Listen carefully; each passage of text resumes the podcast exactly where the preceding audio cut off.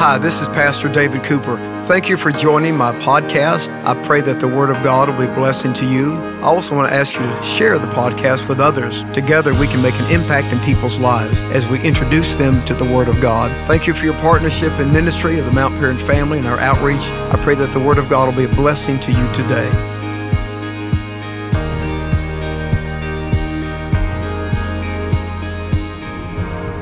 Today, we continue to talk about the psychology of Jesus as we learn to live the Beatitudes.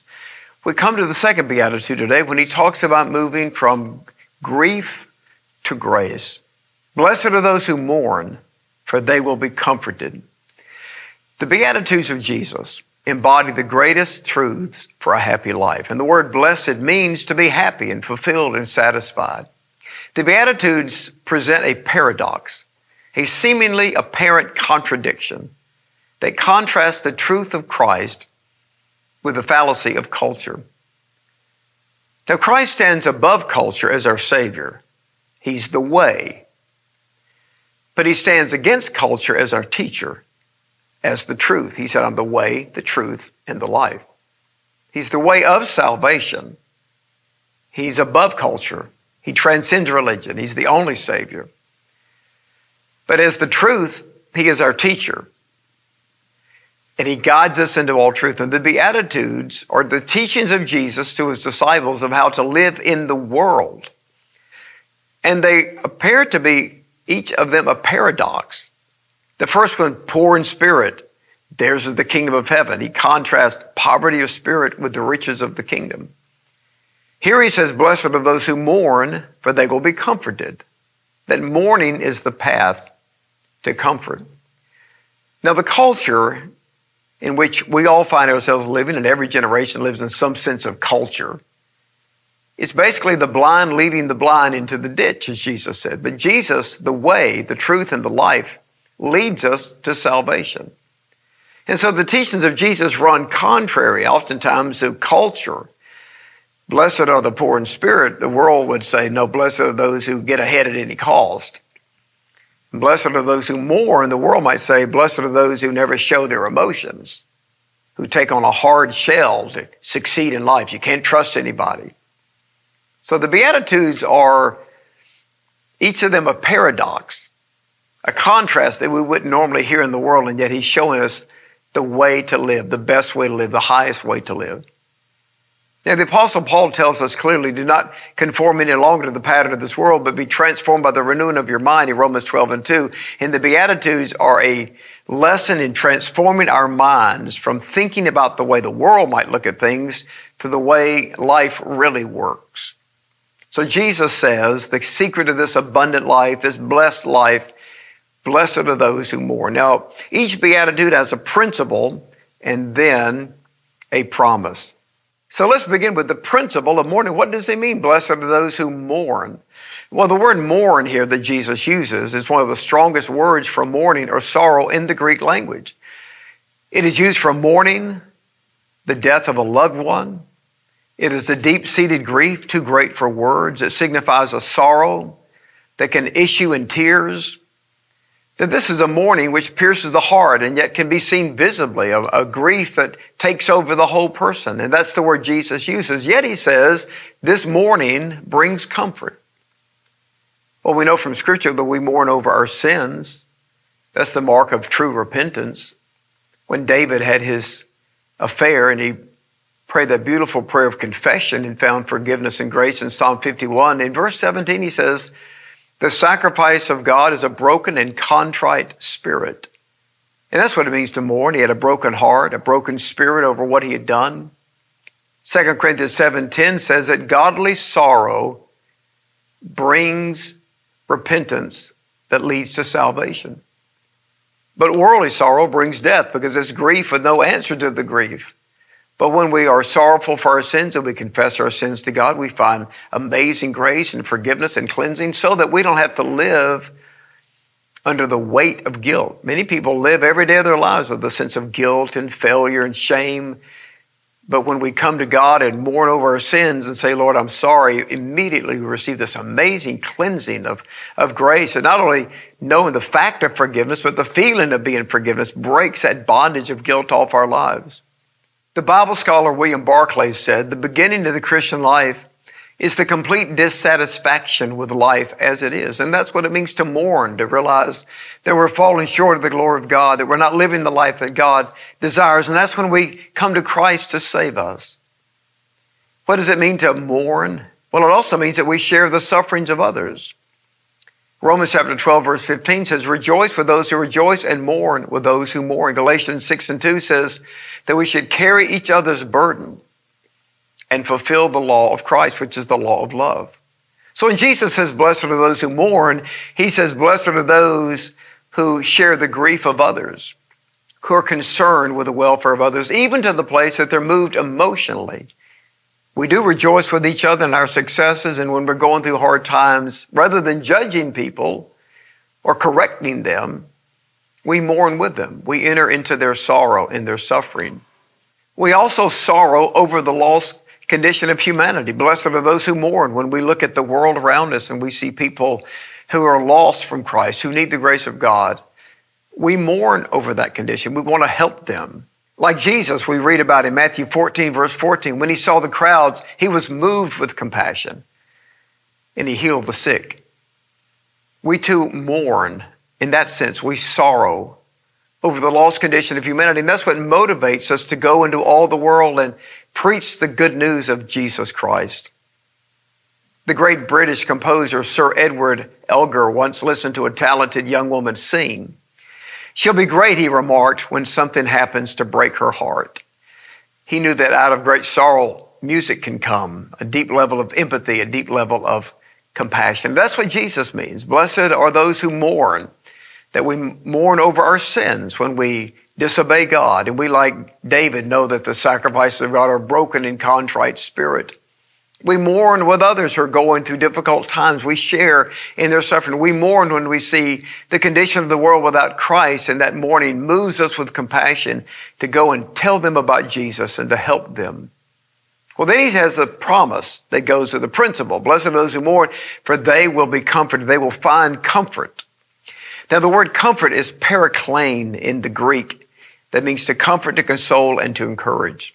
This is also the word that Jesus used to describe the Holy Spirit as the comforter. Remember how he told his disciples the night he faced the cross in John 14 verse 16, I will ask the Father and he'll give you another comforter. That is from that Greek word parakaleo. It is the parakletos, the comforter. That is actually the name for the Holy Spirit that is used in a noun form by Jesus. That's the word that Jesus uses for they will be comforted. When you and I mourn over our sins, or we mourn with others, or we, we mourn over the condition of the world, there's a promise of divine comfort and grace that comes to us.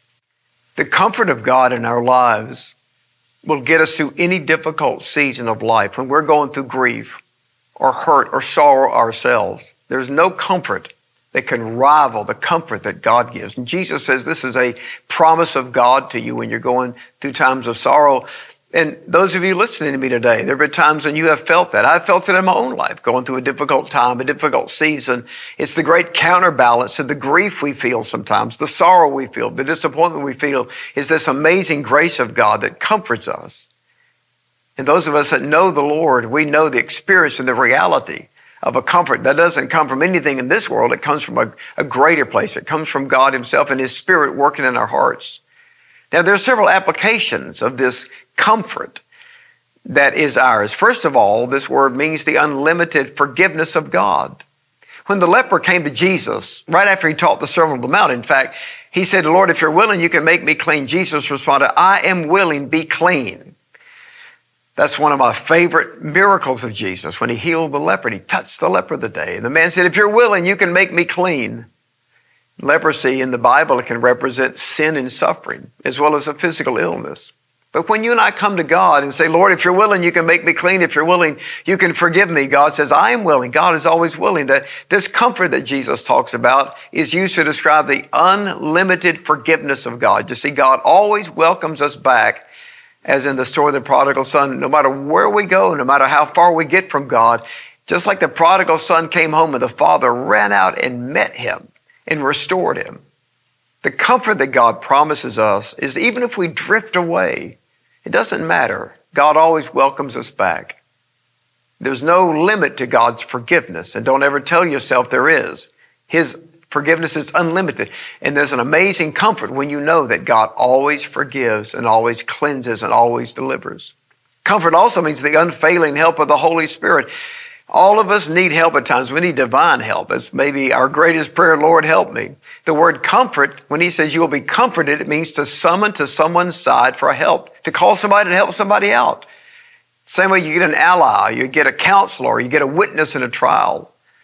It is also used to invite someone to a special banquet. When we repent, God throws a party for us. All of heaven rejoices, Jesus said, over one sinner who comes to repentance in Luke 15, verse 10.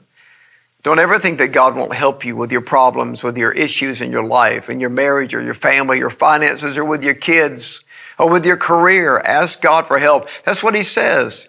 You may be going through a difficult time. It's a time of sorrow. You're depressed about things. You're discouraged about things. Ask the Lord to help you. He will comfort you in that sense. He will give thee this amazing help of the Holy Spirit. It also describes the uplifting encouragement of Christ to us. The word comforted, parakaleo, is the Greek word for this encouragement. It describes in ancient Greek literature soldiers who were in battle together, who were encouraging each other that they could win the victory. It means to inspire a person to achieve his or her highest potential and to ignite a fire until it bursts into flames. And Jesus assures us in the fight of faith, I've given you authority, he says in Luke 10 and 19. Whatever battle you're going through today, be comforted with the understanding that God has promised you victory in that battle. It is also the unconditional ministry of Christians to other people. You see, the comfort that we've all received from the Lord and that we receive at times in our own lives is a gift that we can share with others who are mourning, who are grieving, who are depressed, who are sad, who are discouraged and disappointed. See, God comforts us so that we can give the gift of comfort to others. Paul the apostle puts it this way in 2 Corinthians chapter 1 verse 3 and 4 and he uses this word parakaleo, comfort repeatedly. Praise be to the God and Father of our Lord Jesus Christ the Father of compassion, and the God of all comfort, who comforts us in all our troubles, so that we can comfort those in any trouble with the comfort we ourselves have received from God. It is a paradox, but it is true. Blessed are those who mourn, for they will be comforted. Whether we mourn over our sins, we'll be forgiven, cleansed. Don't live under guilt today. Don't live under disappointment. Receive the comfort of grace. It's the unlimited help of the Holy Spirit to help you if you're going through a difficult time, you're discouraged about what's going on in your life. It's this amazing ministry that we have to others that we can mourn with them, that God will use us to comfort them, to give them encouragement, to tell them you're going to get through this time and season in life. And today, whatever trouble you may be going through, whatever difficulty, God's comfort is yours. I want to pray for you today. Father, I thank you today that you are always with us. You never leave us. You never forsake us. You know everything that we experience in life. And today, Lord, I sense that some people are going through some difficulty in their life. They're mourning. They're sad. They're sorrowful. Some of them are disappointed, been hurt. And I pray today for the amazing comfort of the Holy Spirit to touch their hearts today, to remind them that you love them, that you are with them, and that you are going to help them through this season and give them victory in Jesus' name. Thank you for being with me for this time of studying the Word of God. I commend you for being faithful in studying the Word as we grow in grace and knowledge. It's a great ministry to share with others these teachings that you and I enjoy together. Invite others to subscribe to the ministry of Dig Deep on the app, get people to get the Mount Paran app, get them to subscribe to Pastor David Cooper YouTube and watch the sermons and the teachings together. Thank you for your commitment to Mount Paran and to our ministry and our missions around the world. Your faithful support is so appreciative. It's needed.